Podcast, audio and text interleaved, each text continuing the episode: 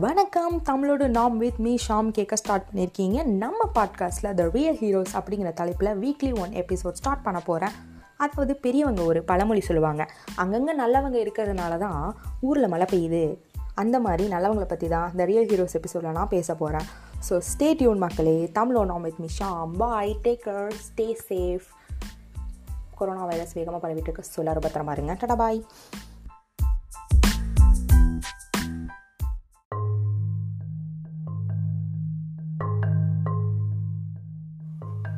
வணக்கம். தமிழோட நாம் வித் மீ ஷாம் கேட்க ஸ்டார்ட் பண்ணியிருக்கீங்க. டுடே த ரியல் ஹீரோ செக்மெண்ட்டோட ஃபர்ஸ்ட் எபிசோட் பார்க்க போகிறோம் இந்த பேண்டமிக் சுச்சுவேஷனில் டாக்டர் எவ்வளோ இம்பார்ட்டன்ட்னு நம்மளுக்கு தெரியும்.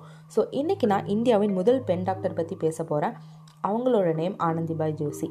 அவங்க எயிட்டீன் சிக்ஸ்டி ஃபைவ்ல பிறந்தாங்க. எங்கன்னா மகாராஷ்டிராவில் இவங்களுக்கு மேரேஜ் ஆனப்போ இவங்க ஜஸ்ட் நைன் இயர்ஸ் கேராக தான் இருந்தாங்க. இவங்களோட ஹஸ்பண்ட் இவங்கள விட டுவெண்ட்டி இயர்ஸ் பெரியவங்க.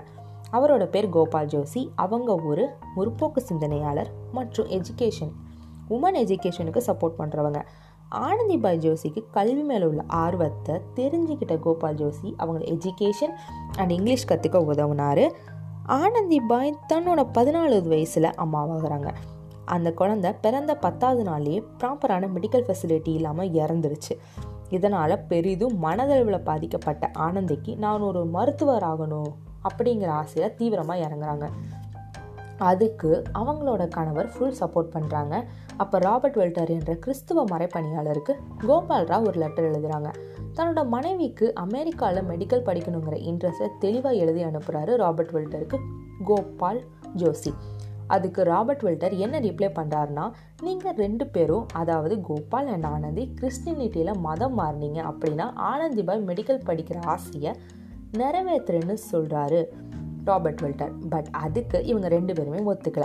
அப்புறம் கொஞ்ச நாள் அப்புறம் ராபர்ட் வெல்டர் தன்னோட சொந்த ப்ரெஸ்ஸான மிஷினரி ரிவ்யூவில் கோபால் ராவ் போட்டல் ராபர்ட் வில்டருக்கு கோபால் ராவ் போட்ட லெட்டரை ராபர்ட் வில்டர் தன்னோட சொந்த ப்ரெஸ்ஸில் ரிலீஸ் பண்ணுறாரு இந்த பத்திரிக்கையை எதர்ச்சியாக படிக்கிறாரு தியோடேஷியா. இவர் ஒரு கார்பெண்டர் அமெரிக்காவில் இருக்கிறாரு. இப்படி ஒரு கப்பல்ஸா இவங்களை சப்போர்ட் பண்ணணும்னு நினச்ச Theodosia Gopal and Anandi America வர்றதுக்கும் அண்ட் ஆனந்தி பாய் மெடிக்கல் படிக்கவும் ஹெல்ப் பண்ணுறேன்னு சொல்கிறாரு பட் ஆனந்தி பாய் அப்போ ரொம்ப ஹெல்த் இஷ்யூவில் உள்ளாததுனால கோபால் வந்து நீ டீமோட்டிவேட் ஆகாத. நீ படித்து வந்தால் மற்ற பெண்களுக்கும் இது ஒரு முன்னுதாரணமாக இருக்கணும்னு சொல்லி ஆனந்தி பாய்க்கு மோட்டிவேட் பண்ணுறாங்க ஆனந்தி பாய் நீ மட்டுமாச்சு அமெரிக்கா போ அப்படின்னு சொல்லி கோபால் ராவ் சொல்கிறாரு இத்தனை ப்ராப்ளத்தையும் தாண்டி ஆனந்தி பாய் அமெரிக்கா போய் படித்து ரிட்டர்ன் ஆகுறாங்க. அப்புறம் ஆல்பர்ட் எட்வர்ட் அப்படிங்கிற ஹாஸ்பிட்டலில் பொறுப்பு மருத்துவராக அப்பாயிண்ட் ஆகுறாங்க.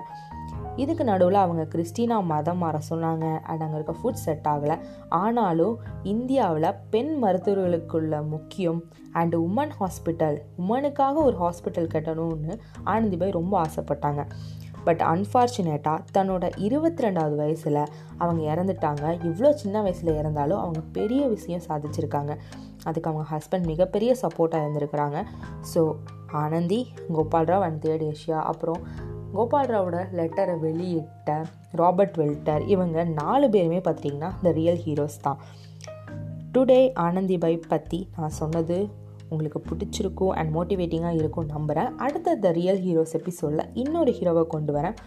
சைனிங் ஆஃப் தமிழோடு நாம் me Sham bye take care all stay home stay safe